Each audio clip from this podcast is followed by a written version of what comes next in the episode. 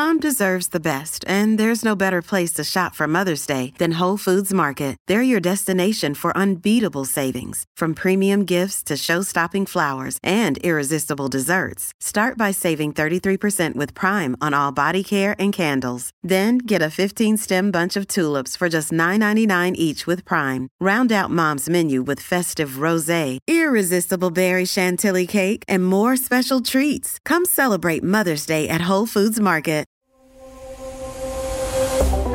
Welcome to the Courtenay Turner podcast. I'm your host, Courtenay, and I'm super passionate about moving and thinking.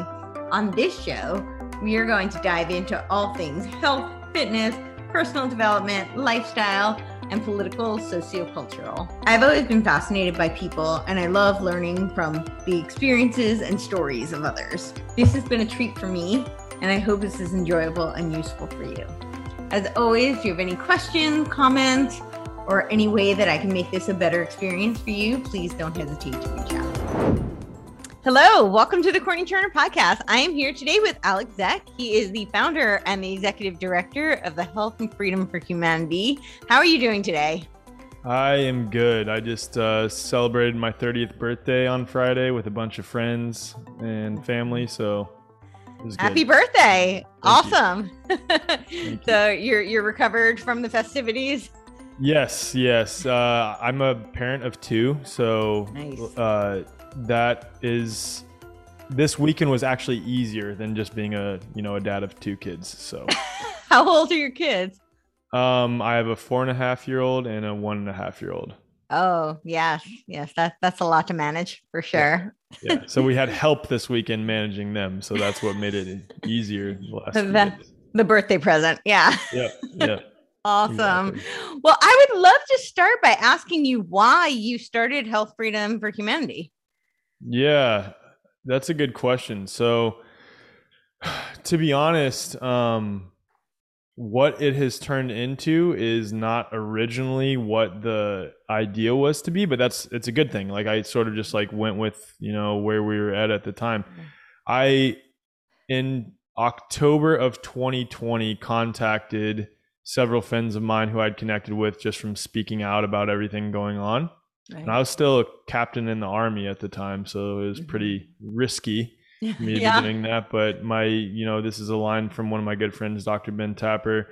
My com- uh, convictions were greater than my complacency. So I, I, you know, felt so convicted to share my perceptions of what was going on. It resonated with a lot of people. I grew mm-hmm. on social media and then connected with a lot of doctors and just other, you know, health freedom and holistic health uh, sovereignty people and we, we you know kind of decided to start an organization the original idea was to honestly do something similar to the great barrington declaration it was to just get as many signatures as we could from people from all walks of life to show mm-hmm. that people from all walks of life. It wasn't just super far right leaning Trump supporting QAnon conspiracy theorists who care about health freedom. It was really everyone. And uh, one would hope. Sort of say again, yeah. One would hope, yeah.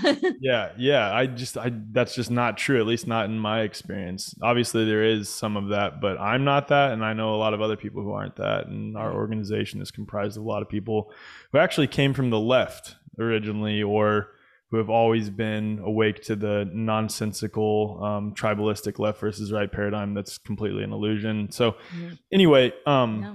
We we started just the initial conversations about the organization, and it just turned into you know a podcast as well, and then we launched in January of 2021. But the premise essentially when we launched was to show that there is a community of health freedom and holistic health uh, influencers, so to speak, from all walks of life, from all backgrounds, all races, all religions, socioeconomic backgrounds, political affiliations, gender, sexual orientations, whatever. Literally, all of those divisions amongst us, we are united in that we believe everyone has a right to choose what is best for their own health without coercion or force. And we launched in January of 2021 and we exploded pretty rapidly. We started a podcast and we had so many people contacting us asking how they could get involved. And we were like, I have no idea how you can get involved. So then we started chapters. So now we have 19 state chapters, chapters in three countries, and uh, are growing as fast as we can. But it's uh, what limits our growth, honestly, is that we're 501c3 nonprofit and we don't push for donations. Mm-hmm. Um, so you know we want people to donate on their own accord and by their own volition, but um, that's what's limiting our growth is just the financial piece. And it's not that we're like in an insanely bad spot per se, but it's that you know we're not running around or call, cold calling people asking for donations or anything like that. So yeah, we we started it like that, and we just uh, have grown from there. And um, it's been a interesting ride. Um, but I, you know, the the the direction we're heading now as an organization is more focused on offering solutions in all mm-hmm. of our in-person events. We're actually for the last four and a half months we've been creating a donation-based membership platform, mm-hmm. and that will uh, primarily focus on offering courses and other video and uh, video content and then articles documents on how to grow your own food on how to practice common law on um, you know how to heal your trauma on just anything in the realm of solutions when it comes to health. Because yes it's important to discuss the tyranny and everything regarding the data stats all the studies on masking, vac- vaccination, all of those things is important, and obviously advocating for choice and you know educating people on why it's important to choose. But equally, if not more important, is okay. Now that we know all of that really dark information, what do we do about it? How do we maintain our health in mind and body and in spirit? So that's the direction we've been heading for the last four and a half months. That is awesome so awesome and I, and I love what you're saying about casting the big the big tent because I think you know that is uh that's one of the I always say that the the powers that shouldn't be have their triple D that they worship you know yep. and uh you know that's deception uh the division divide and conquer so, you know, mm-hmm. they're all about pitting, you know, it's the Hegelian dialectic and they pit yes. people against each other so they can swoop in with their magical solutions that somehow seem to create more problems. Funny thing about that. Yeah, but they always have another solution ready at the hand. So, um, yeah and then they you know the other one is destruction you know they have to completely destroy and create chaos again so they can march in with their wonderful solutions. But i love the idea of casting this bigger tent because you know i think that is something that most people really do unite over is that they want to have sovereignty over their own health and we're all so incredibly unique especially when it comes to health. Where you know we're all born with a unique set of circumstances uh,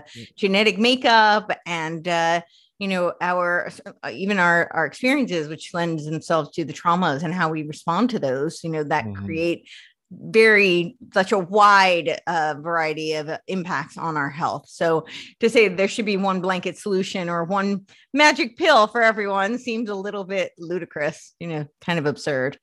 Um so yeah so i really do love that. What um what do you think or when you talk about like some of these solutions what do you think are some of the we've been lied to so much. And, it, and it seems like the more you dig in the more you realize we've been lied to about. What are some of the biggest lies uh, in the that have been propagated by uh, the health medical uh, pharmaceutical industry you think? Oh man that is a loaded question. Um ah that you can cause someone else to be sick by breathing around them um being the largest, that there are these submicroscopic particles that are passed from person to person and cause disease.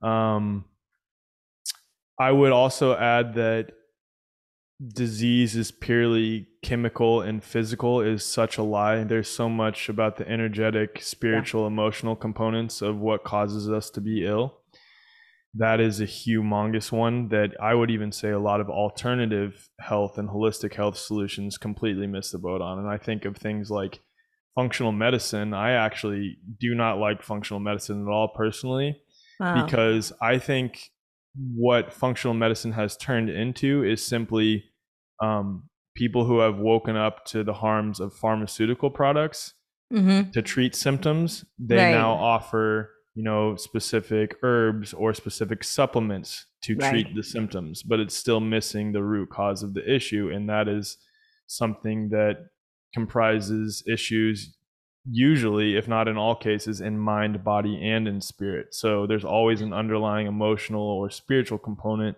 to what is causing you to be ill, in my opinion. And I just think that that is such a, a big piece of what causes us to be ill is is that piece. And um, what else? What else is there that I think is a complete lie? Um, I, I think just the overarching concept that the government in any way, shape, or form is responsible for your health, responsible for any of that. And it's because we have made governments responsible and allowed government to be corrupted, um, mm. which I think is inevitable with the way that our government is set up, uh, that then creates a situation where they're offering so-called solutions that are mm. absolutely harmful and proliferate and perpetuate disease in, in all shapes and forms. And that's why we've seen cancer skyrocket. We've seen um, autoimmune conditions skyrocket. 54% of kids born today have a chronic disease. Uh, one in 30 kids now are autistic.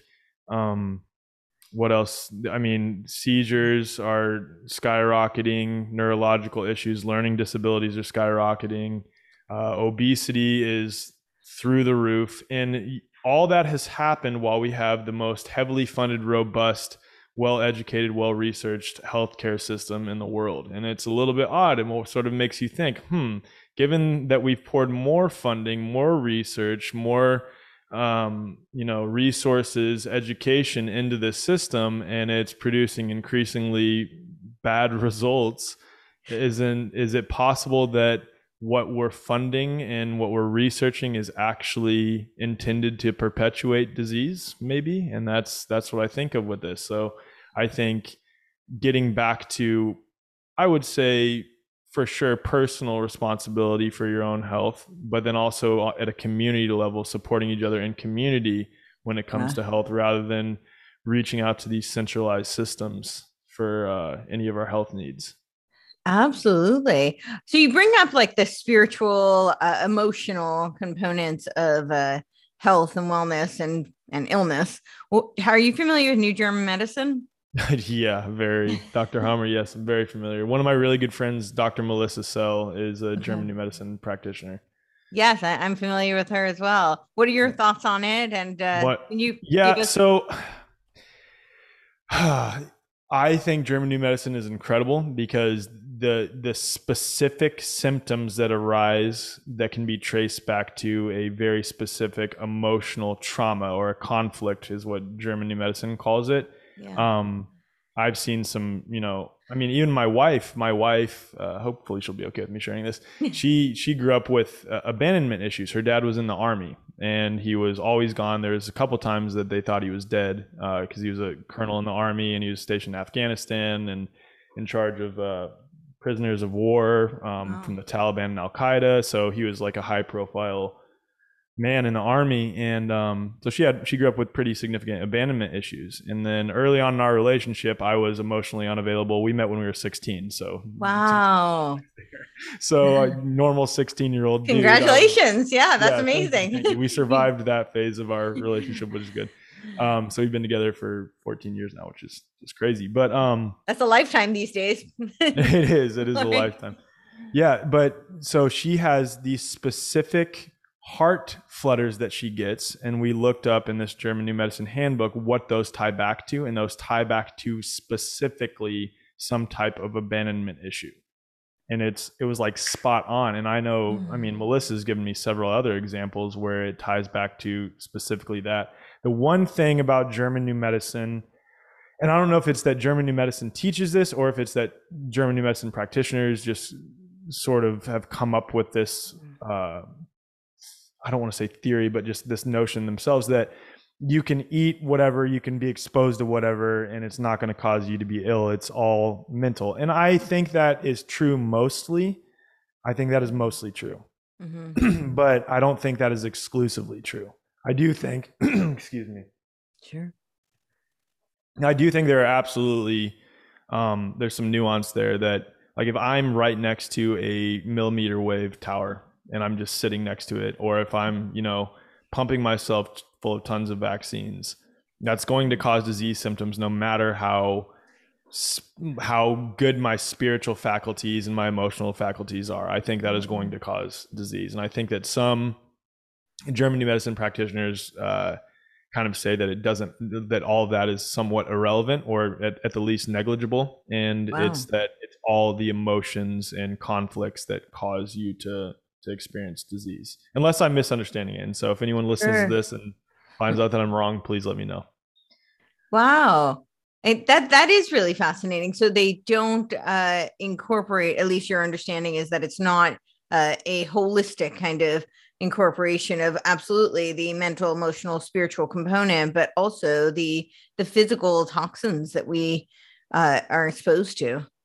And I don't I don't think it's like exclusively that. I just think they that all of those are kind of again negligible where it's mm. like those aren't as big of a deal as this and it, and when i say it's not as big of a deal it's like ah yeah I, I, would avoid those things but it's not that big of a deal this is the biggest thing and mm. i think mm-hmm. those are kind of equal and there's a balance between the two is what i'm saying yeah hey it's ryan reynolds and i'm here with keith co-star of my upcoming film if only in theaters may 17th do you want to tell people the big news all right, I'll do it. Sign up now and you'll get unlimited for $15 a month in six months of Paramount Plus Essential Plan on us. Mintmobile.com slash switch. Upfront payment of $45 equivalent to $15 per month. Unlimited over 40 gigabytes per month. Face lower speeds. Videos at 480p. Active Mint customers by 531.24 get six months of Paramount Plus Essential Plan. Auto renews after six months. Offer ends May 31st, 2024. Separate Paramount Plus registration required. Terms and conditions apply if rated PG. I would absolutely agree. I mean, I do think that human beings are amazing. I call us detox machines.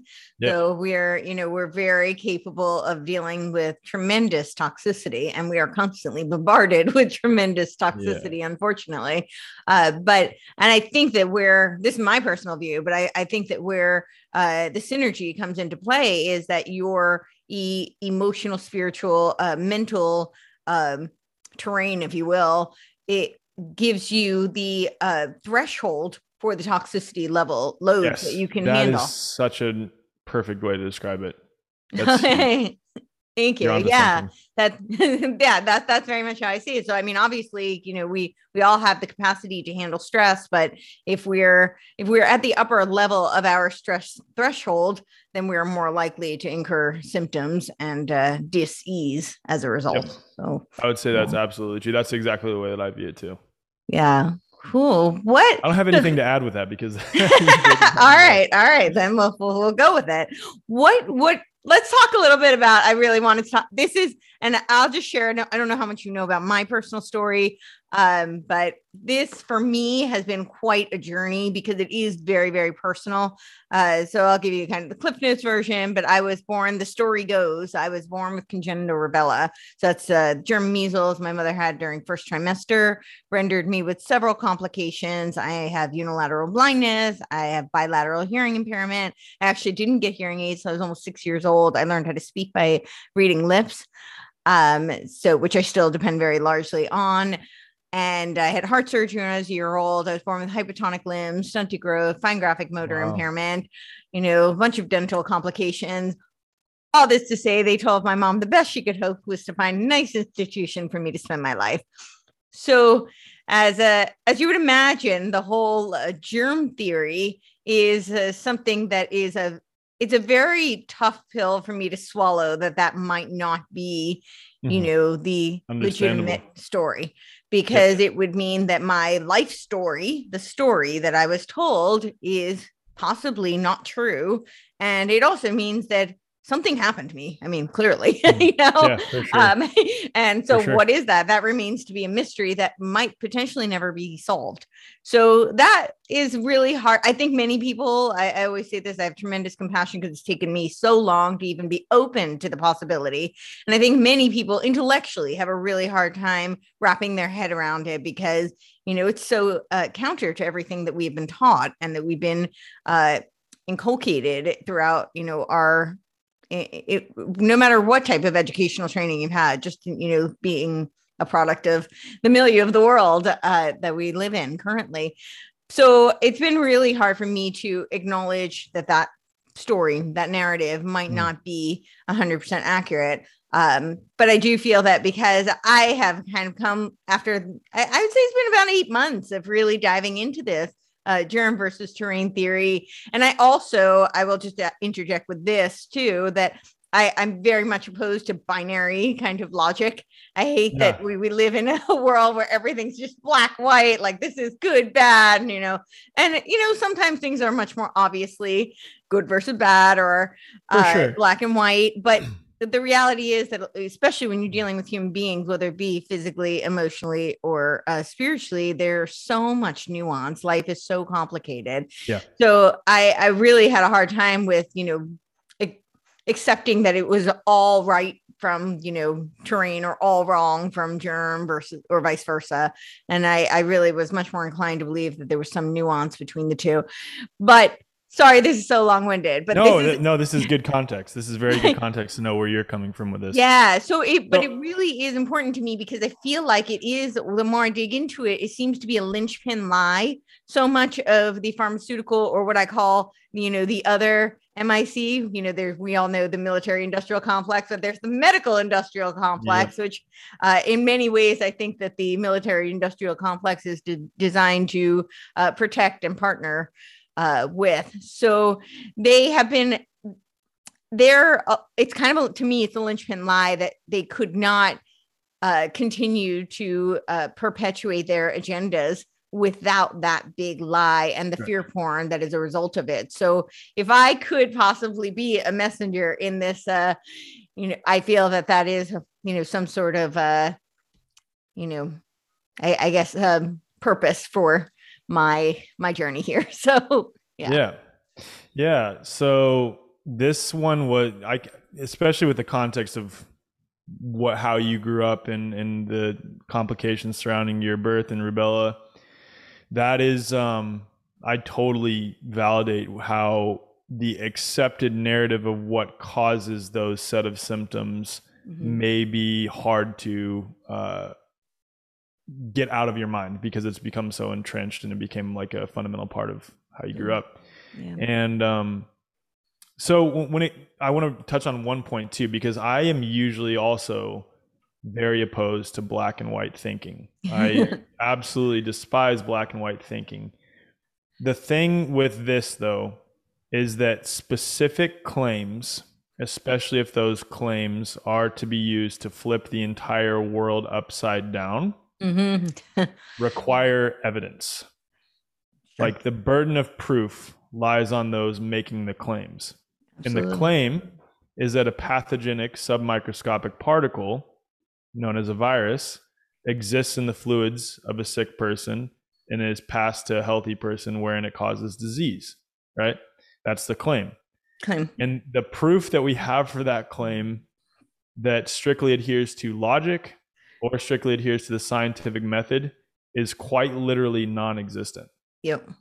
And that's tough for people to come to grips with, but it is true. And I don't know where you're f- familiar with my work, but if you follow me on Twitter, if anyone listening to me follows me on Twitter, they've seen me challenge virologists, they've seen me challenge immunologists, molecular biologists Yep. to provide one paper where virology validates their hypothesis that there is these submicroscopic particles while strictly adhering to the scientific method with a proper independent variable clearly identified clearly demonstrated accounting for confounding variables with proper control experiments. And in every single case i'm either blocked or they use some type of logical fallacy like a bandwagon fallacy that oh the overwhelming or appeal to authority overwhelming majority of experts believe in this we've been doing the cell culture isolation process for years so they'll do appeal to a tr- tradition they'll use an ad hom they'll attack me saying that i'm not a virologist they'll use a straw man fallacy oh you're saying that you don't believe that disease exists at all or something ridiculous they can never Wow. actually provide the paper Right. ever.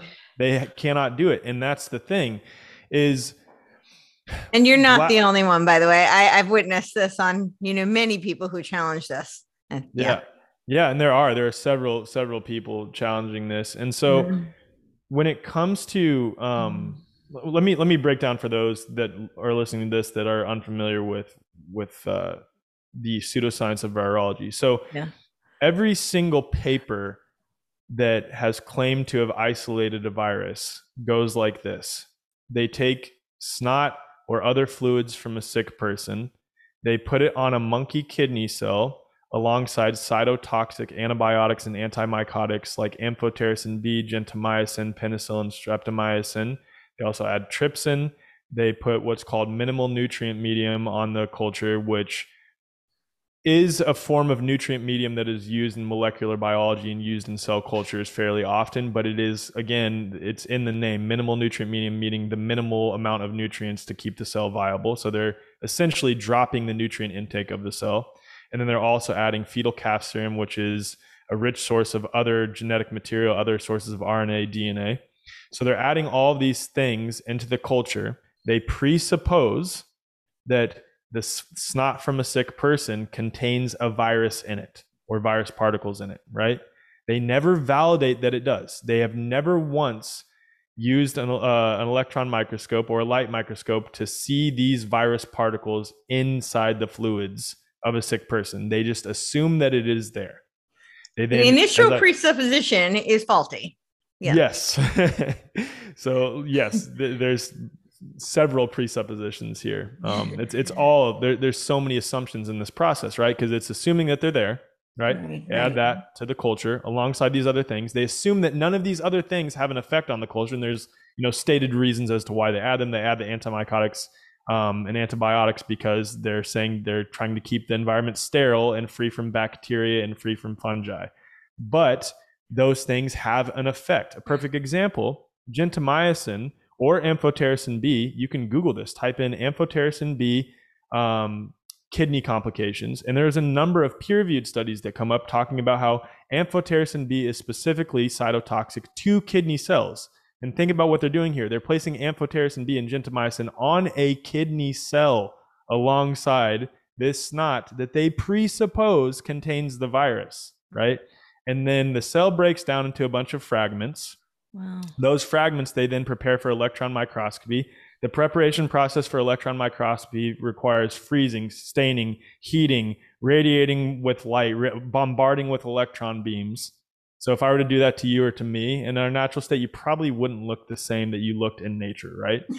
So right. that's the preparation process for electron microscopy and then they take those electron micrograph images, point to them, and say, ah, these little particles here, those are viruses. They must be what caused the cell to break down. They must be what was inside the fluids of this sick person. They must be what caused them to get sick. And they must be passed from person to person. That's what causes people to get sick. So, again, riddled with assumptions and pseudoscience. Mm-hmm. And that's the issue is we've accepted that as the way human beings get sick. And I want to be careful with this to to to propose with certainty an alternative to what causes let's say something like herpes which appears to be con- a contagious like disease right or something mm-hmm. like chickenpox which appears to be a contagious disease to say for certain that we know it's oh it is energetic it is this it is that is also a flaw because we don't have any sure proof to validate that claim. But what I do know is that it is not a pathogenic submicroscopic particle. And we know this because first, the particles have never been identified outside of that cell culture experiment, which you can't possibly know what is generating those particles, what is causing those particles to occur, because of all of the confounding variables that are added to the culture. You can't possibly know for certain that, oh, it must be coming from this person um, or from the fluids of a sick person. And then we know with chickenpox, as an example, there's multiple experiments that were done where they took the pustules and extracted fluids from them and injected them into healthy people. They swabbed them in the back of healthy people's throat. They uh, put them on uh, healthy people's skin. They took a derma roller and put it in their skin, and it didn't replicate symptoms of disease. So it can't possibly be anything contagious coming out of those pox, right? Right. So it must be something else. And what we have to default back to when it comes to any of these things is what we do know causes disease, right? That's mm-hmm. what we have as our baseline. So we throw the virus thing out because it has not been proven. It is literally an unproven idea. It is a right. concept. It is not true in reality. It, right. it, has not been proven to be true yet. And I, people will get frustrated with me when I say viruses don't exist and they'll say, "Well, how do you know they don't exist for sure?" For sure, and I'm like, you know what? That's true. I don't know that they don't exist for sure, but up till this point, they have not been proven to exist. Mm-hmm. And would you be upset with me if I said unicorns don't exist or gnomes don't exist? No, you probably wouldn't be upset with me if I said those things. Like, could those things exist too? Yeah, they could, but have they been proven to exist? No. If I point to trampled grass in my lawn and horsehair found in my lawn and say, ah, that's proof of a unicorn, you'd say I'm fucking crazy. So I don't know why we're pointing to these effects in a culture saying, oh, that's proof of a virus. And if I say, no, that's not proof of a virus, I'm pointing to like I'm crazy, you know? So it's, it's nuts. But so last thing, and then I'll, then I'll let you talk. The, the I'm talking way too much right now. No, no, please. That's why I invited you on. So yeah, true. Good point. Good point.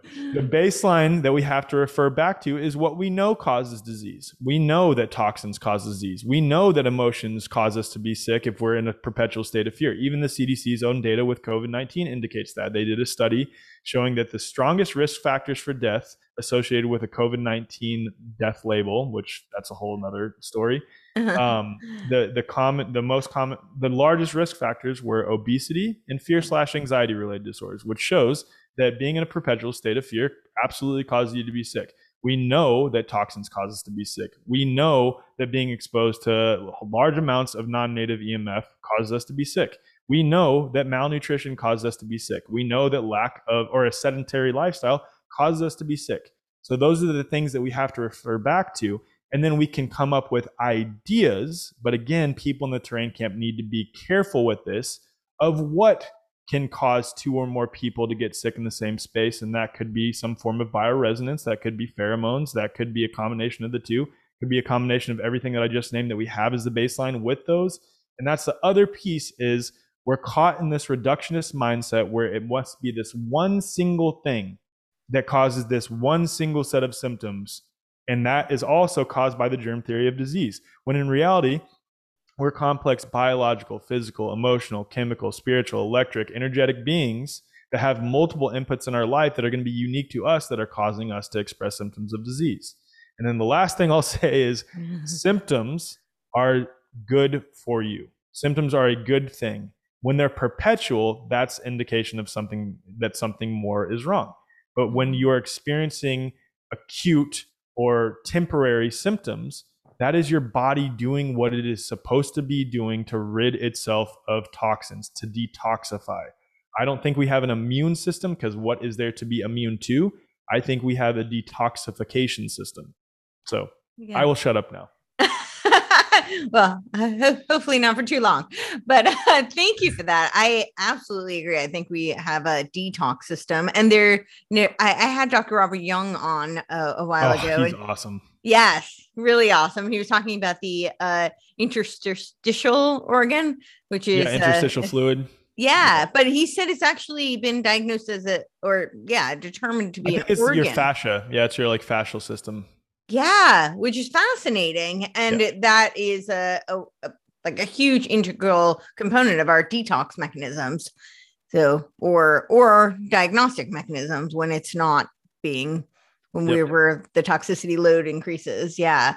Uh, what are your thoughts on?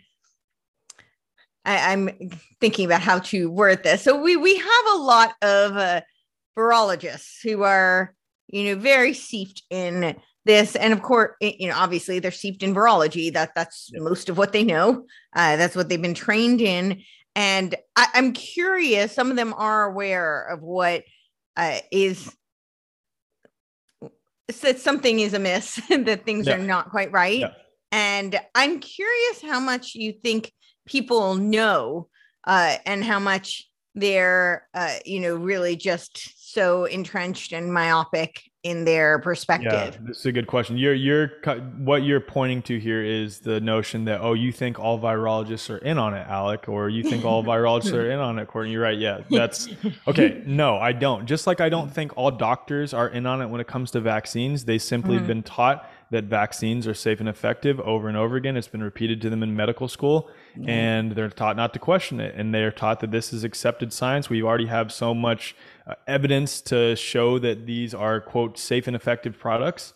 And you know, it takes a few doctors to do their own independent research and come up, uh, or, or I guess shed the layers of conditioning that have been impressed upon them, and to really dissect their own thought processes and logic behind it for them to come to their own conclusion or to see multiple of their patients like this kid was healthy at 12 months. He was making eye contact walking and he came into my office had seven shots in one sitting and then it regressed oh ah, no they're safe and effective. And then that happens multiple times and it's like okay something is wrong here.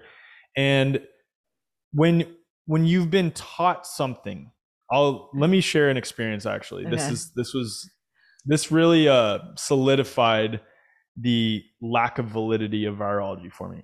I set up a debate that was to take place on March 24th between I, I won't use names here, but a, let's say a well-known um, terrain proponent that mm-hmm. is an MD mm-hmm. okay. on that side of the spectrum, sure. and a virologist, uh, a published virologist, okay. and a, a, published virologist that understands that COVID is a fraud, but nonetheless a published virologist who is very certain that virology is a real thing, right? Mm-hmm. We had an initial preliminary discussion two months prior to the debate. He went into the debate thinking that, yes, we acknowledge these particles exist in the fluids of a sick person, but they're simply not pathogenic. That's what he thought our argument was coming in. But when we told him that, no, you have no evidence that these particles exist, period, because every time they have been imaged or seen is the result of the cell culture isolation process. How do you know that those other confounding variables are not causing the culture to experience what it's experiencing? How do you know those particles exist in the fluids of a sick person? And you could see the cognitive dissonance in yeah. his eyes. Sure. And he, you know, we had a 30 to 45 minute discussion. he kept on bringing up secondary and tertiary points of evidence, epidemiological data or epidemiological observations, we're like, that's not pointing to the specific cause. Again, you're pointing to effects and saying that that is the proof of a cause, which is an affirming the consequent logical fallacy. Where is your proof of the cause? Where is your proof that it actually exists in reality? Right. And he essentially said he'll get back to us, and we sent him more material to review. And we reconvened two weeks prior to the debate taking place. And just through email traffic, he was sending us some studies that he had found that he thought, you know, debunked our position. And of course, both myself and the the man that was going to conduct the, or take part in the debate had already seen those, and we sent back highlighted uh, things and all the flaws with it. And then we said, um, we set parameters that you had to submit anything that you wanted to be debated a week prior to. So anything that you're going to use to debate so the other person could review it. And then we set the deb- debate question as do the cell culture isolation process and the uh, in silico genomic sequencing prove the existence of SARS CoV 2 and other viruses? His response was science doesn't prove anything, it can only indicate things, which that's a fair point. But yep. then he said, arguing over whether the cell culture isolation process and the uh, in silico genomic sequencing proves the existence of SARS-CoV-2 will end up in an unproductive semantics argument, so I politely decline. So what he was saying there is that the meaning of words is unimportant and it will be a semantics argument over what all these words mean, so we shouldn't do the debate. So that really opened my eyes to they simply have been taught this procedure. They've been yeah. taught that this procedure does, and we already know that this mm. shows this proliferates viruses in a culture, and this is how we grow viruses. Right. They've never been taught or never been taught to question or never been shown another side that, hey, this procedure is in and of itself pseudoscientific because you're not accounting for all these confounding variables. You're not properly controlling it. They have a mock culture, but they don't um, the, the way they conduct the mock is usually with a different cell line with less antibiotics. So that's not a true, you know, control. No. So it was really eye opening for me. So when it comes to virology, I think overwhelmingly, um, virologists just have not been taught to question this. But there actually recently was yet another virologist that popped onto the scene saying SARS CoV 2 is not a real virus and has not been so our biologists slowly picking up to this. I spoke along two molecular biologists in Wisconsin at an event, and uh, they essentially said that they think um, SARS-CoV-2 doesn't exist and has no evidence that it exists either. So there are people waking up. Wow. You froze a little bit there, but I think that I, I could still hear you, but your Okay, screen okay. froze. So we'll just be aware of that for hopefully it doesn't happen again. I don't Um, think it will. Right, okay, that might have cool. been on my side. Okay, cool. Yeah. Wow. So they, they so the, the, that last part you were saying that he acknowledged that SARS-CoV-2 was not a virus that just Yep, that that was SARS-CoV-2 was not a virus. It could be, or that that SARS-CoV-2 essentially had never been proven to exist, Mhm. and the cause of COVID-19 has not been proven to be caused by a submicroscopic particle that they refer to as a virus. Wow. What are your thoughts on the origins of this? Uh,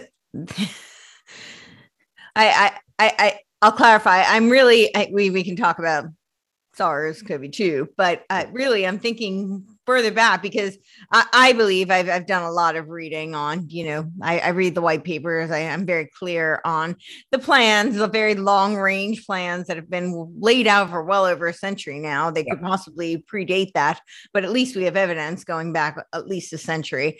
So I I do it it seems likely to me that this uh debate is an integral component of the plans and yeah, so I'm curious your thoughts.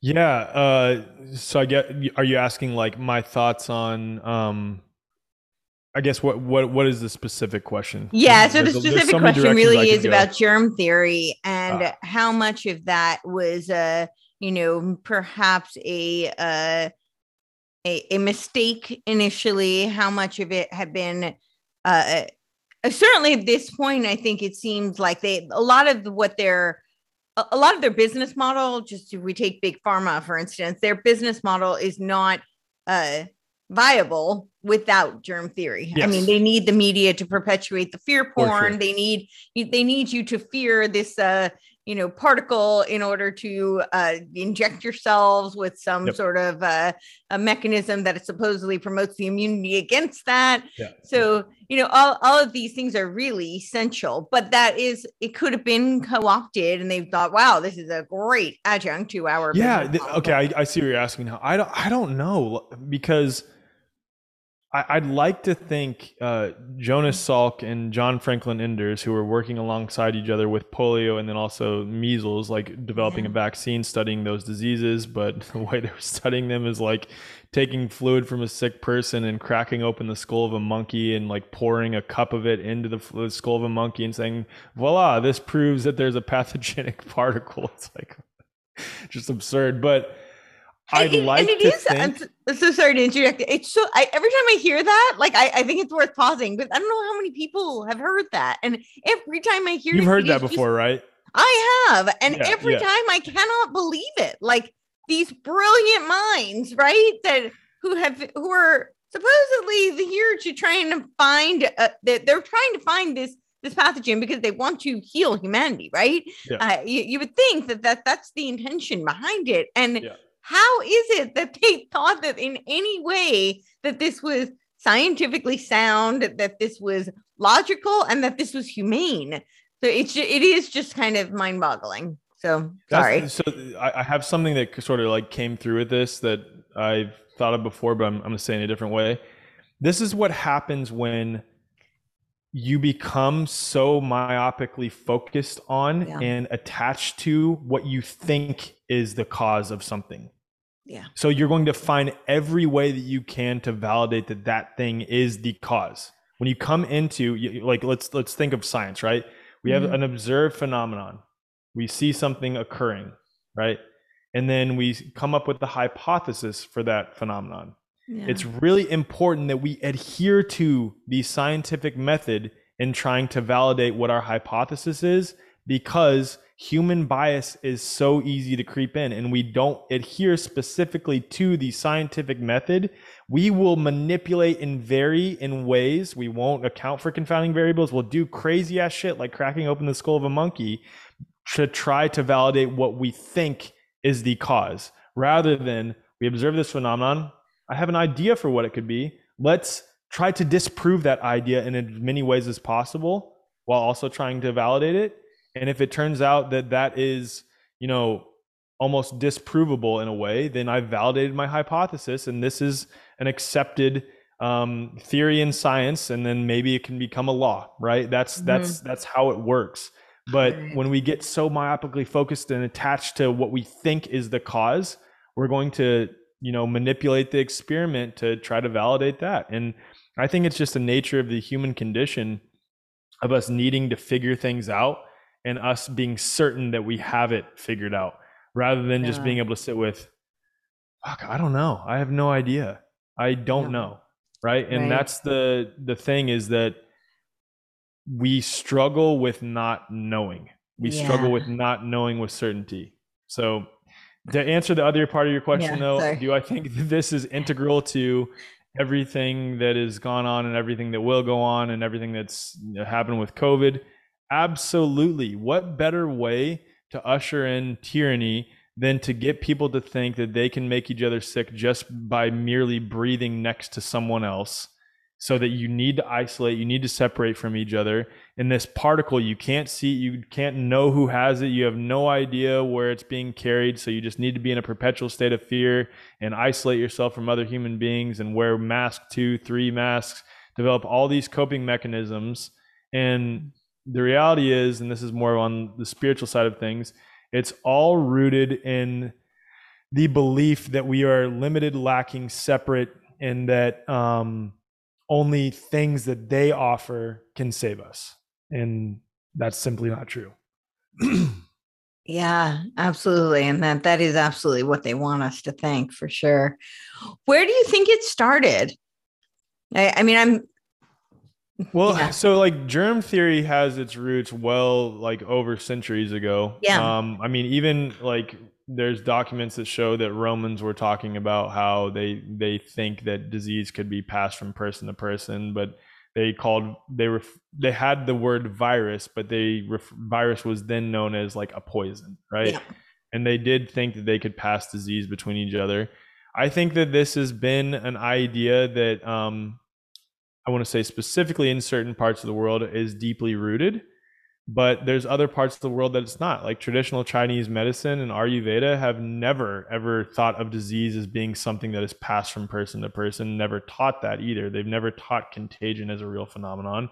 Yeah. so i i like to i think the right answer is to this degree where they're able to usher in control mechanisms and all those things is uh cause uh, or was caused by Rockefeller medicine and, and when petroleum based medical products were uh, brought onto the scene. Um, the Flexner report of 1910. Yes, yeah. Absolutely. And I think maybe it caught hold during the Spanish flu, but even again, going back to there's several, not just the Rosenau experiments, there's several experiments that were conducted during the Spanish flu attempting to prove that disease was passed via the fluids of a sick person and every single one of them proved the exact opposite that they could not get people sick by you know exposing them to the fluids or exposing them directly to a person that was sick. In spanish flu wards literally bringing healthy people into a ward full of spanish flu mm. patients having them talk to 10 different people having them open mouth cough into their face shake their hand having their throat swabbed with fluids, having blood from a sick person injected, could not replicate symptoms of disease. Somehow, still, this idea was accepted. So I think it has roots before the Flexner report, before Rockefeller medicine, before the Spanish flu, but I think the Spanish flu is what made it really take hold. And then over time since then, it's just gotten worse and worse and worse and worse, especially as our health has devolved and, you know, just interesting that like I said, as we as we put more money and funding and research into these things, it also seems that pathogenic disease causing viruses continue to proliferate at an exponential rate. There's we're always concerned about a new one every few months. It's it's absurd. Yeah, yeah, uh, the monkeypox and uh, you know Marburg, and these are things that have affected small, small, like even according to the, the literature, it's such a relatively small proportion of the population and yet we know so much about it right we're hearing yep. constantly all and we're all supposed to be terrified yep. of something that has uh, affected like less than 1% of the population um yeah which is really and that that should say something for sure well it's like i was thinking about this yesterday like a hundred years ago when were we concerned with the intricate details of anyone anything happening outside of our community like so mm. concerned with and emotionally distraught over and i'm not saying like don't have compassion when bad things happen or anything like that but so concerned that you're giving all of your energy away to it you're limiting your creative capacity because you're hyper focused on it and mm. you become outraged or just you know emotionally distraught or if if something that is happening 3000 miles away is right. ruining your entire day or your entire week yeah i just don't think that we're designed to know all of this stuff which is the mass media uh, on both sides of the political spectrum are mm-hmm.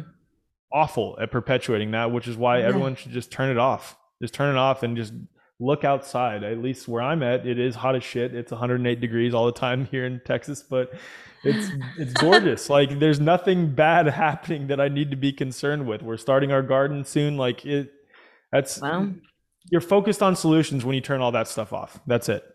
Yeah, that that is such a great point. Um I think in some ways it's a it's it really is a beautiful thing that our world has become uh, smaller in the sense that we are so much more integrated and we can have an awareness and a understanding and compassion and possibly even uh, not just connect but be uh, of assistance with those that are you know well across the world.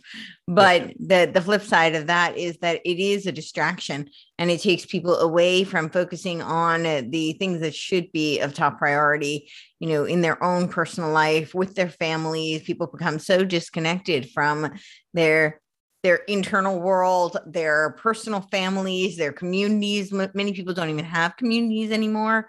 Uh, and i do think that's a huge part of why they have to destroy the family, the religious institutions, uh, and they do have to expand uh, this this globalization. Is because if we are not focused uh, internally, then we we're we're destabilized, completely yep. destabilized. Yeah, and I, and I'm not even saying like don't ever be be aware of what's going on in the world. Like, of course mm-hmm. we should be aware, but if you're you know, hyper focused scrolling and yeah. looking for things on social media four to six hours a day, even for those that are awake, right? That yeah. just are perpetually focused on the fear. Yeah. Again, like you're limiting your capacity to create solutions mm-hmm. that you need to be creating anyway, regardless of if that stuff's going on. Regardless of if the world has succumbed to this tyranny, we need to be becoming the most healthy, resilient, vibrant, badass version of ourselves mm-hmm. possible we need to be connecting with people in community in person around mm-hmm. us. We need to yeah. have a bond with them. We should probably be growing our own food anyway. Humans were doing that for thousands and thousands and thousands of years. And then yeah. all of a sudden, now in the last 100, maybe even less, the last 50 years, we've, you know, increasingly our food systems have become centralized where we're having to outsource to someone else. And then that creates all these issues. And they're able to play off of that by creating manufactured food shortages and everything. So the more that we're growing our own food, the more that we're spending time in community with people, the more that we're exercising, spending time in nature, meditating, spending time with the ones that we love, the more healthy we'll be. Yeah. The more healthy we'll be in mind, body, and in spirit. And all that nonsense that is happening will just fucking go away. Because the solution is to not acknowledge any of them as legitimate authority figures, not acknowledge that they have any power over your life. Acknowledge what they're doing, but don't mm-hmm. acknowledge their power, right? Like, okay, I yeah. see what you're doing but I don't give a shit what you're doing. I'm going to go over here and create solutions for me and my family. That's it. I love that. Absolutely. And I really like that distinction between acknowledging what they're doing because I think it is important if you, yeah. you know, to understand what the plans are and what, sure. what is being uh, instantiated. But by the same token, don't give it power and empower yourself. So let's talk a little bit. You you just touched on it so beautifully, but uh, talk a little bit about what solutions you think there are for people and yeah. what are some solutions you're focusing on yeah so for for me uh it looks like growing our own food we just moved into this house in texas like two and a half weeks ago congratulations Awesome. Thank you so much. Yeah, it was, it was a good birthday gift. Um, and we're we're planning on making half of our backyard a really big garden. Uh, I'm already plugged in, connected with multiple farmers around here, so that's really cool. Nice. Um, I think so. Getting in touch with local supply chains, getting in touch with and supporting local farmers, and buy as much as you can from local farmers that are adopt that have adopted regenerative or organic practices for the most part Yeah. and buying everything you can from them instead of centralized grocery store chains, even ones like Whole Foods or Natural Grocers. As much as I love them and I still do shop there, I Mhm. try to buy like all my all my meat products, all my dairy products. I do drink raw milk. All that comes from local farmers, and a lot of my uh, produce comes from local farmers too. So as, Nice. as much as we can, supporting them, growing your own food is important Mhm. being in community with people who are open, loving, welcoming. Maybe this is my bias who get get that politics is a complete freaking illusion and all that nonsense. Being in community with them, just spending time with people that you love, um, exercising on a daily basis, whatever that looks like for you, getting outside in nature and putting your feet on the ground, um, laying naked in your backyard like I do pretty frequently. that's, that's just me if you can do that, right? Um, and then uh, the other thing, and this is one that is I've been exploring pretty heavily for the past year, is understanding that um, the false legal system only has the power that you continually acquiesce to it. And when you, I, I guess the best way to describe this without going down the rabbit hole is Huh. start looking up principles of common and natural law yeah. and applying those. And for me, the, the best resource has been Law for Mankind, which you can find at thesovereignsway.com. Uh, the course that they offer called Law for Mankind teaches you how to um, embody and express the freedom that is already inherent to you. It's not something that we have to get back from the government. It's not something that we have to plead with the government on. It's not something we have to contact our congressman on. Really, for the most part, all of that is an illusion. Am I saying that, you know, the implementation of certain legal codes and statutes and laws by our government doesn't have an effect on us? No. But I am saying that if, you know, all of the people in the United States understood common law, then all of that would be irrelevant. Like it, it, it is only relevant because we keep making it relevant. Do we Mhm. like we don't have to find solutions there if we all understood principles of common law that we are already free by virtue of existing as men and women and we learn to express that freedom and what i love about this co- course so much is that it teaches you to um, dissect and understand where you are limiting your own freedom because of your traumas because of your you know uh, things that you're unwilling to look at inside yourself emotionally that you have not faced. Because if you're not in, you're not free internally you're going to be seeking freedom outside of yourself and be so angry at others who are quote limiting your freedom when in reality it stems from you limiting your own freedom first by not dealing with the things you need to deal with and facing the things that happened in your past or the your worries about the future so that is a, a really big piece for me because i think if if everyone was operating uh, within the constructs of common law which is the real law Mhm. I think none of this would ever have happened, regardless of how much the media perpetuates fear, how much funding they have behind it, because it only happens by our own consent, by us consenting to it, because we are afraid and because we acknowledge them as legitimate authority. Once we stop being in perpetual fear and stop acknowledging them as legitimate authority, all that ends. Literally, all it would require is all of us to be like, okay, I see what you're doing. I acknowledge that what you're doing, but I'm not playing that game. I'm not doing it. That's it. Then it's over. I, I love that. Can you just for uh, I think a lot of people don't know what common law or natural law is. Could you give us a little bit of a kind of a clip notes synopsis and how it's different from what we're yeah, currently yeah. Uh, I'm gonna try my best. I'm probably gonna butcher this. It's like one of those things that I know conceptually, but don't know how to express well. But I'll try. So, um, common law is the law that is common to man and woman, not person, not individual, not corporation, not any of these fictitious legal titles. It is the law that com- is common to man and common to woman. And it's law that is inherent to us by virtue of existing. And it is essentially that you do not commit, commit trespasses upon others, and you do not allow others to commit trespasses upon you. But when someone does commit a trespass against you, or you commit a trespass against someone else, you seek remedy for that outside of any legal court system first, right? You try mm-hmm. to settle it outside of any court system. You uh, require, you know, someone, let's say someone blew through your backyard fence with their motorcycle. So they committed a trespass against you and your property, your property as a man, right? right? You would then approach them and say, hey, you have done this. I require this as reimbursement mm-hmm. to, to make remedy for you committing a trespass against me by way of uh, you know, damaging my property, right? Mm-hmm. And you seek that outside the court system and you try to settle it man to man or woman to woman or man to woman, right? right. Without any of the legal system involved. Yeah. And how that applies with what's going on with COVID is your employer, right? Which is mm-hmm. what we mm-hmm. call them, your employer, which is really just, again, another man or woman who is trying to tell you you must receive this product if you're mm-hmm. going to continue working here then you hold them liable. You approach mm-hmm. them and said, "Hey, I need you to make this right because you are extorting me as a man." Mm-hmm. saying that I need to receive this product. I signed no contract saying that I would receive this product with my contract of employment. Mm-hmm. And you, as a man, I'm going to hold you liable, or you, as a woman, I'm going to hold you liable for committing this trespass against me. So it's not trying to hold the employer liable. That's a fictitious title. And they mm-hmm. have protections when they do that you hold the man or the woman accountable for trying to commit a trespass against you. And I know people who have used these processes, and again, this is not legal advice, to um, maintain their job, or if they were fired, to you know have compensation for being wrongfully terminated by holding men and women accountable.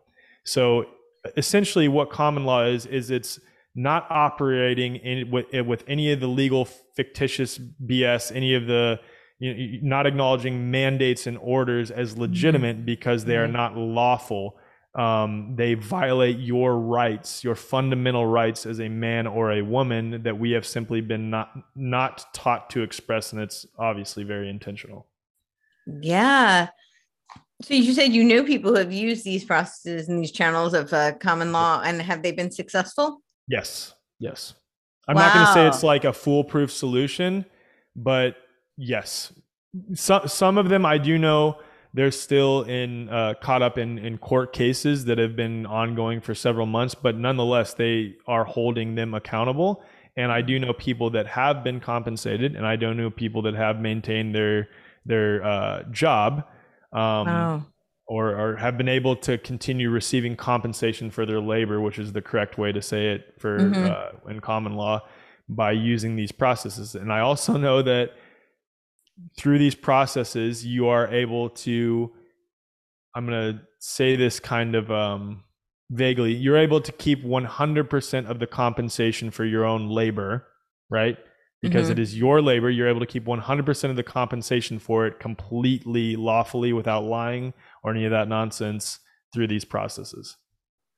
Ah, uh, I, I understand what you're alluding to there. Yeah. Yes. There, there is no part of that that needs to be uh, siphoned off for anyone else. Yes, because... exactly. Yep. For any corrupt yeah. system that is not a legitimate authority. Correct. Right. Right. Uh, and and that that is a whole nother rabbit hole. I actually did do a podcast on that. Uh, somebody who has not paid, uh, you know, the federal uh, taxes for uh, almost because it's voluntary. Decades. It's it's one hundred percent voluntary, and we consent to it, and we absolutely don't have to. Yeah, yeah, and he he he has a school, Freedom Law School, where he outlines that very clearly. He has really gone through, you know, the the tax code, um, and shows where you know that is the voluntary uh, uh action on most of our behalf, and uh, shows where it says very clearly that it, it is you know stipulated for those within the jurisdiction in Washington D.C. and those who work for the government. So, yep, yep. and uh, therein is, lies another another big lie that we have. Yes, all... another big lie. It's crazy. It's crazy. Yeah, it is so crazy. And what's so crazy about it is it's been entrenched for so long that it is so hard to step outside of it. It's, I, I think that's really, you know, a lot of people are waking up, which I think is so beautiful. I think that is the silver lining of all of this that people are waking up, but it's because when you, it's not just the cognitive dissonance, it's like you, if that's all you've known, it's really, really hard to step outside of it. Yep, so. it is. And, again, I, that's why I love the Law for Mankind course so much is that mm-hmm. it, and I didn't expect this when I started taking the course. I was referred to this course by a friend of mine named Josh Del Sol. He's like, dude, you got to check this course out. It's incredible. It's on mm-hmm. common law. And in the first module, just teaches very basics of it. And it was, do you, do you ever like read something that or see something that is is verbalizing something you've always thought but you've never yes. been able to put into words it was like that when i watched module one just like like teaching the fundamentals of common law i was like oh my god wow. this is incredible and then module two unexpectedly goes into you know your traumas and it, it is challenging like it, it brings uh. you to ah. tears makes you feel anxious because you're it's having you face some of the things that all of us have that we're unwilling to look at, where we just sort of compartmentalize, sure. that are really inhibiting our own freedom. And that applies in every single area of, of our life in this matrix. It's they play on our unwillingness to look at those things because then we're seeking freedom and acknowledging outside of us that oh you're causing me to not be free. You're causing me. And then for some of us that ends up being in a you know perpetual victim mentality where we just continually get worse and worse and worse or we're constantly focused on them them them what they're doing. And they play on that in all areas of life right. through the legal system through you know the medical system through any aspect of government the media. They play on all those uh, subconscious and unconscious things that we have not looked at yeah absolutely I'm curious. Uh, I love hearing people's like origin stories and their trajectory. I think it's really helpful for others. So you said you've kind of you came from the left, uh, politically speaking, and but yeah. you've always been kind of anti-establishment to yeah. some degree. Well, I, so I'm curious about yeah. yeah, ironically, uh, I have always been anti-establishment, but this is funny. This is like my veterans card. I'm actually a ah. uh, army veteran and it yeah. says 100% disabled american veteran which is just wild to me so i'm i'm technically 100% disabled ver- american wow veteran. you um, you seem quite able so i seem pretty able yeah i know when i showed that to my uh my dad he just cried laughing and i did too because i don't i mean i didn't choose that they i was medically discharged for um i have two screws in my left shoulder and knowing what i know now i would have never had surgery but it's also a blessing in disguise because i was able to be medically discharged from the army um but I, uh, this is a long story, so I'll summarize it as mm-hmm. quickly as I can.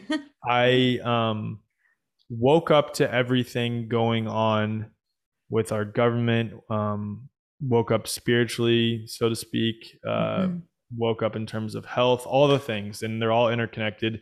Yeah. Around 2016, when I commissioned as a second lieutenant in the Army after graduating from West Point, and up to that point, um, my mom had been seeing uh, multiple psychiatrists who had prescribed her multiple benzodiazepines and SSRIs, psychotropic medications, uh, for some a lot of familial trauma that happened when I was growing up. I'll say, and you know these doctors never talked to her about the trauma, never talked to her about nutrition, mindfulness, anything like that. They just, you know, it was a 15 minute survey and then prescribed multiple benzodiazepines, SRIs back in 2007, 2008. And then over mm-hmm. the course of the next, you know, nine years, her health continued to spiral worse and worse and worse. And by 2016, we were actually looking at putting her in a long term facility because she had multiple suicide attempts. She was constantly hallucinating. Um, it was, wow. it was really bad. Yeah. And then by chance, uh, she was seeing a therapist who was reading A Mind of Your Own by Dr. Kelly Brogan. And so my mom made an appointment to go see Kelly.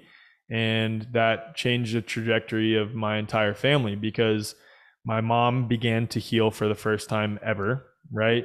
Wow. Uh, still a healing, you know, healing journey, and there's still things that she's working through right now. But still, Sure. she began to heal for Yeah. the first time ever in 2016. And then my wife, who I had just married at that time, nine years prior, so again around 2007, was diagnosed with lupus and rheumatoid arthritis and was chronically ill from age six, like the time that I met her. I mean, I, when we started getting serious in our relationship and when I proposed her, she would even talk about how like, Alec, are you sure you want to marry me? I'm going to end up in a wheelchair one day. I'm never going to be able to have kids. And she was always chronically ill. There'd be times where she wouldn't be able to leave bed for two to three days at a time on multiple Wow. immunosuppressive drugs, multiple rheumatologists telling her that you're just going to have to manage the pain. You're always going to be like this. So after my mom began to heal, we tried the same thing with my wife and just a holistic approach to health. Very simple, you know, like Mhm. eating real food, getting off all of the medications, being mindful, healing your trauma, exercising frequently, grounding, all the things, right? Mhm. And my wife reversed both autoimmune conditions in four months. So no, after- four yeah, months. she's four months and she's sustained that remission now for six years. That's amazing. That's astounding. Yep. Four months. I mean, they they say that that's like a, a death sentence. Yep. Four months. Wow. Yep. And so after I saw those two things happen with my wife and my mom, it sent me down a never ending journey of just questioning the nature of reality and all the things I had been taught. Because for me, like, I wasn't a person who was like super pro allopathic medicine. I was always a very physically fit dude that, Mm. you know, ate whatever I wanted to because I had a high metabolism at that time, but I had horrible acne all the time. But Mm. never really questioned any of that stuff. But then after seeing this happen with my mom and my wife, I was like, how could these two experts, these two people that we're supposed to trust, get this wrong? And then this lady who everyone's saying is a pseudoscientific quack, like that I Googled, Dr. Kelly Brogan, that everyone's saying she spreads misinformation, even back then, there she's the one who got it right. What else do I not know? So then I just started obsessively researching and then you know when covid hit i uh, had already done extensive research on all this all this stuff and you know i was a captain in the army but i felt so convicted to speak that i started speaking and people started resonating with it. And that's how i end up being on podcasts like this now. So it's just a crazy journey that I mean, if you had told me six years ago this is what I'd be doing now, I would have said you're absolutely freaking crazy. But that's how life goes. So wow. What what did you think you'd be doing now? Oh man. Well, so when I was uh when I was in the army initially, I was um this is another kind of long story, weird piece of my journey, but so I uh played this sport at West Point called team handball. I don't know if you're familiar with Mhm. it. It's huge in Europe and and in South America. Sure. So I played on the US national team for 2 out of my 5 years in the army. So there's this program in the army called the World Class Athlete Program where if you're on a US national team for any of the Olympic sports, you do that full time for an Olympic qualification period. And prior to my shoulder injury, my thoughts were that um, you know, after I graduated, after I served my five years in the army, I was able to play handball a little bit, bit during that. That I would play professionally overseas, but then I had shoulder surgery, and my shoulders uh, not horrible. It's I can still throw and I can I'm still active, but I'm not a professional level handball player. I'll put it that way. So uh, that's what I thought I'd be doing, or I even thought about possibly going back to chiropractic school. I even this is why I'm so grateful for COVID. I had even thought, you know, if I just find a job in the army now that I'm aware of all the fraud of the 9/11 and all that and the wars that we fight and that we're just pawns, if I just find a job in the army where I don't have to go into combat, then I can compartmentalize and still continue to do this because I was making good money. I had a religious accommodation for vaccines. I was in a good position, so I was like, you know what, I can kind of uh, make sense of this in my mind. But COVID hit and it forced me into deeper authenticity and I there's no way I could ever be a part of that system anymore. And then luckily I was medically discharged, so it's it was just a perfect situation. Wow. Yeah. That was, meant to be. It worked out for the best. Wow.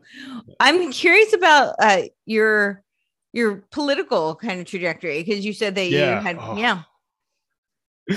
Oh man. West Point, especially now, especially since I've graduated, has really become a leftist indoctrination camp. Yeah. Um, as are most universities in the United States, but it, it's crazy that it's happening to the military academies, there's so many layers to this because just like what our military does in general is not what we think they have nothing it's nothing to do with fighting for freedom abroad like it's it's absurd but even within the framework of if if you do believe in that what the military has become in terms of um, its leftist woke culture mm-hmm. is extremely disturbing and that was that really started i don't know when it started but I, I can say that when i was a cadet there was more left leaning. I won't say pro- it's so tough because it's like the professors never really instilled leftist ideology into us. It's just that they were always slightly left leaning in what they taught and how they carried themselves and the social ideas that they presented. Yeah. So it wasn't ever like any direct, like, boom, you must believe in this because the military is supposed to be apolitical. As officers in the army, you cannot you know, um, express while in uniform what your political stance is or partake in anything politically. But there is always just this like thread of left leaning, you know. I mean, I had classes where multiple of my instructors were socialists and professed socialists and, you know, talked more leaning in that direction. But now at West Point, they teach critical race theory, they teach uh, white rage, they teach all of those things, and it's it's absolutely like a leftist uh, indoctrination camp. And that's kind of just how it was when I was there. So I graduated from West Point, and I was not a, a supporter of Trump or Hillary. I was a Bernie Sanders supporter. I was very uh, big Bernie Sanders supporter, and uh, but could never make sense of, especially as I started to wake up to the pharmaceutical stuff, how he. Um, could be so blind to that side of the the mm-hmm. issue like so unbelievably blind it made no sense to me i looked at countries like sweden norway denmark and saw that they were democratic socialist countries and i was like oh that looks like looks incredible we should be that way too and then just as i did more research and especially through covid i you know woke up to the illusion of politics period and think it mm-hmm. became aware that it's all fraudulent and that you know, I, I just think it's all theater and there is no political solution. I would consider myself, if I had to put a label on it, voluntarist or, or anarchist now, where I just think that the only authority is your own authority in your life. Voluntarist. I, I haven't heard that term. What is that? So voluntarist is, is it's voluntarist or voluntarist. I, I say okay. voluntarist, but it is it's like a nicer way of saying anarchist in that every because uh, anarchist anarchy has such a negative connotation now where people think of like fires in the streets and like right. looting and burning and raping and pillaging and that's not that's not true anarchy anarchy is living in harmony with nature treating the earth abiding by natural law and common law not imposing upon another but not allowing people to impose upon you and that every single interaction between you and any other entity organization uh, other man or woman is voluntary for both parties. That's essentially voluntary um, voluntarism is. It's voluntary interactions at every single level. So no nonsensical um, licenses or any of that stuff. No mm-hmm. abiding by legal codes and statutes. It's that every single interaction in your life is voluntary and your yourself and your property are yours and yours alone and you don't pay any dues or fees or any of that nonsense because it is yours and you're the authority mm-hmm. over it. Yeah, well, that that seems to make perfect sense. yeah, I, I, like that distinction on uh, anarchy because I think they want they, you know, they tend to uh, demean words and they want to spin the negative connotation so that you think that anarchy means that you're, as you said, looting in the streets and yeah. you know everybody's causing mass chaos. When really it's it's the the uh, philosophical definition is that the rejection of the uh, authoritarian government. Yes, Yes. yeah. yeah. One does not preclude the other. so, no. yeah. Um, what are your thoughts about the future? You you've talked a lot about like the I, I love the ideas of the uh you know one of my main themes really is about sovereignty and you know ownership of free will and uh, that is something that you know I hope I, uh, you know, informing people that we can empower people to do that. But there's a lot that's being done that we don't have much control over. I don't know how familiar you are with a lot of the, uh, you know, the air pollution, like chemtrails that they're. Yeah. Oh, very familiar. yeah. Okay. Yeah. So, Um, you know, what's happening with the food supply. They're, they're yeah. Yeah, it's uh I've had some deep conversations on this cuz I this is uh, this is tough and I don't know which angle to go with this. So, I am under the impression that and I will clarify this is a belief. This is so, not something that I can possibly know to be true Mhm. that um the nefarious actors of the world, the wild gang of men and women at the very tippy top that are trying to play on our uh, choices and, and get us to consent to things. Um, I've been under the impression, for the most part, that they require our consent in order to do these things. And they are aware of that on a spiritual level, that they manipulate us to get that consent, but they require our consent. Otherwise, they accumulate massive amounts of karmic debt. And even if they get our consent and they, you know, kill us, of course, I'm sure there's karmic implications with that. But when we consent to it, I think it lessens the degree uh, that they um, accumulate karma.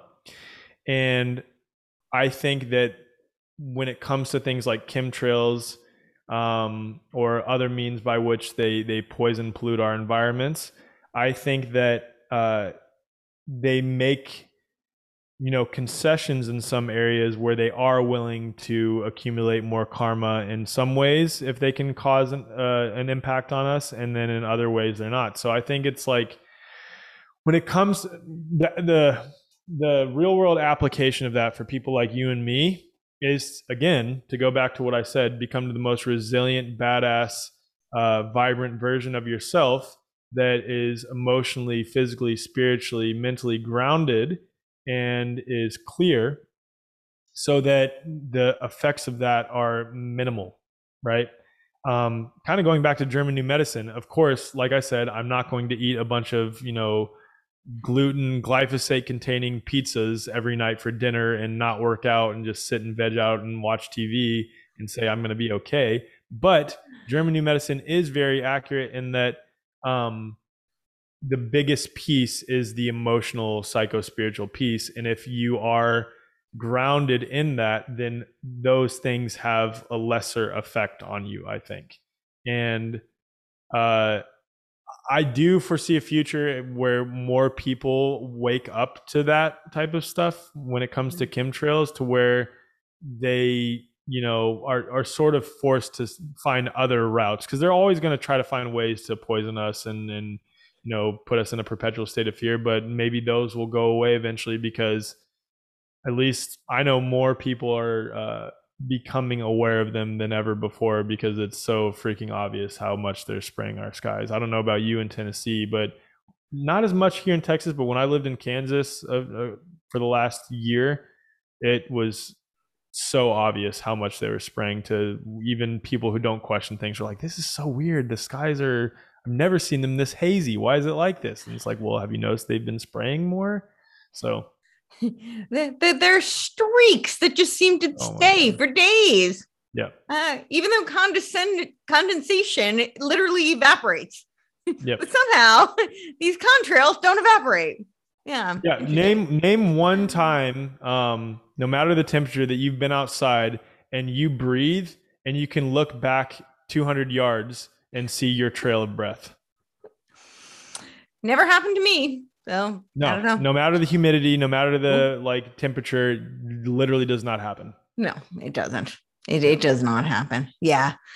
So, but yeah, I, I I think you're right that we are if we can uh, buffer ourselves, then yeah, they're they're going to continue to. Chemtrails are one that uh, interesting because even for very awake people, for some reason they just have such a hard time wrapping their heads around this. Yep. And I'm like, it's in our congressional bills. I, I send them out constantly. I'm like, why is this in our congressional bill if it's a myth, Oh, right? If it doesn't well, exist, and they've changed the wording on some of it though. They they that simply that some of it is geoengineering. Like they admit mm-hmm. geoengineering is a thing, and it's like okay, it's just another word to describe exactly what they're doing. They admit it. It's like it's not even a conspiracy or how they've already accepted that Bill Gates is going to use certain metallic particulates to block out the sun to prevent climate change. They literally say what they're doing. And then when you point to what they're doing, they're like, oh, you're a conspiracy theorist. Bill Gates literally has said multiple times now that if we uh, use vaccinations correctly, we can decrease the population by a certain percentage and someone will try to say or i've seen several excuses where people will say no what he meant by that is in countries with higher vaccination rates people have less kids. And i look at my wife's sister they have six kids. I look at like plenty of families in the united states. That's just not true. I don't see no. any evidence of that whatsoever. So it's clear what he is saying is if we do vaccination correctly we can reduce the population. And then when you point to that it's like no you're crazy. It's like he literally said it. He said it.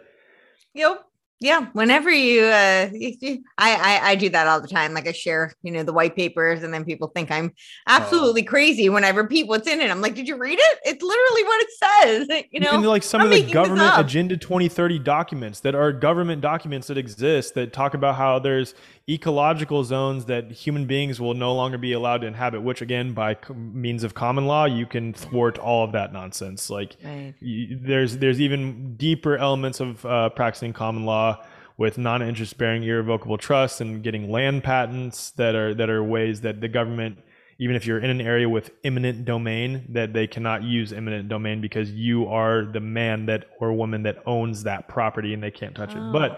But okay. Agenda 2030 documents that talk about like ecological zones to prevent climate change, prevent global warming, where they're literally going to remove human beings and not allow them to live in those areas.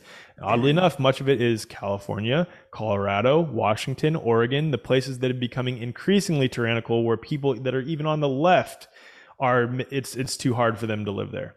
Yeah, absolutely. Well, I know we're, we're going to wrap up uh, pretty soon. I have one more question for you. It's related to this common law and this idea of uh, them, the consent. So, it, since I, I'm pretty sure this is not news to you, you you seem to be very familiar with their plans, but they seem to have this uh, technocratic AI, transhuman, feudalistic uh, agenda, and you know certainly there's ways that we can opt out, not you know subscribe to any types of uh, injections or uh, a, you know chips or any of those means. But there are I, i'm pretty familiar with a lot of the technology that you know does not require consent. You know where the, it can be done through frequency it can be done oh, through transfection. Yeah so what are your thoughts on some of that again like i, I think of i think it's so tough because like even you know direct energy weapons or the like m- this is again them revealing what they do when it comes to something like havana syndrome um, mm-hmm. for you know that that was absolutely them pointing frequencies at specific people to cause symptoms of disease um, i think of you know the Travis Scott concert. I don't know mm-hmm. if you saw mm-hmm. that. I absolutely um, am of the belief that they were using frequencies to cause those effects, and yeah. possibly in those who received the products. Which yeah. so, but yeah. um, again, it goes back to okay, I'm aware of that. What the yeah. what do I do about it? Yeah, I become the most resilient, badass, spiritually grounded, um, physical specimen that is vibrant, that is loving, that is caring, compassionate, that spends time with people he loves, that spends time in nature, that acknowledges those things, acknowledges the darkness within me, acknowledges the darkness in the world, but yeah. doesn't perpetually focus on it where I become a perpetual fear state. And I'm actually perpetuating it because they play off of our fear energetically too. They siphon our fear from us. They do. So we can acknowledge it yeah. say, okay, what I'm going to do in response is shed more love on it for myself, my family, my community. I'm going to be the most spiritually grounded. Like I said, the whole thing I've said. Yeah, yeah. do that. Literally, just do that. And I, I, agree that we need to acknowledge it. We cannot, yeah. we cannot pretend that all that shit isn't happening because that is an indication we're pretending that we don't have darkness about ourselves. We haven't looked at our own shadow. We need to mm. acknowledge mm. the shadows of the world, the shadows in ourselves, but what do we do once we acknowledge them? We respond to them with love and we, you know, craft solutions for them. So that's that's what I think that we do. I love it. And thank you so much for being here. Thank you for all that you're doing. If you have anything else you want to add, and of course, tell everybody where they can find you and support you. Yeah, so I uh, highly recommend you subscribe to our newsletter for now at healthfreedomforhumanity.org forward slash newsletter. Uh, we will be launching our donation based membership here soon. And what I've shared on this podcast is just a fraction of what we will be offering with it. And again, it's all donation based because we're a 501c3. So what's cool is being a member, you can write that off if you are still someone who pays taxes. Mm-hmm. Um, you can write that off on your taxes, and uh, you know it's it's going to offer lots of solutions to people, and that's going to be the primary focus for it. So excited for that to launch around September. Awesome. Very cool. Thank you so much. Thank you for having me.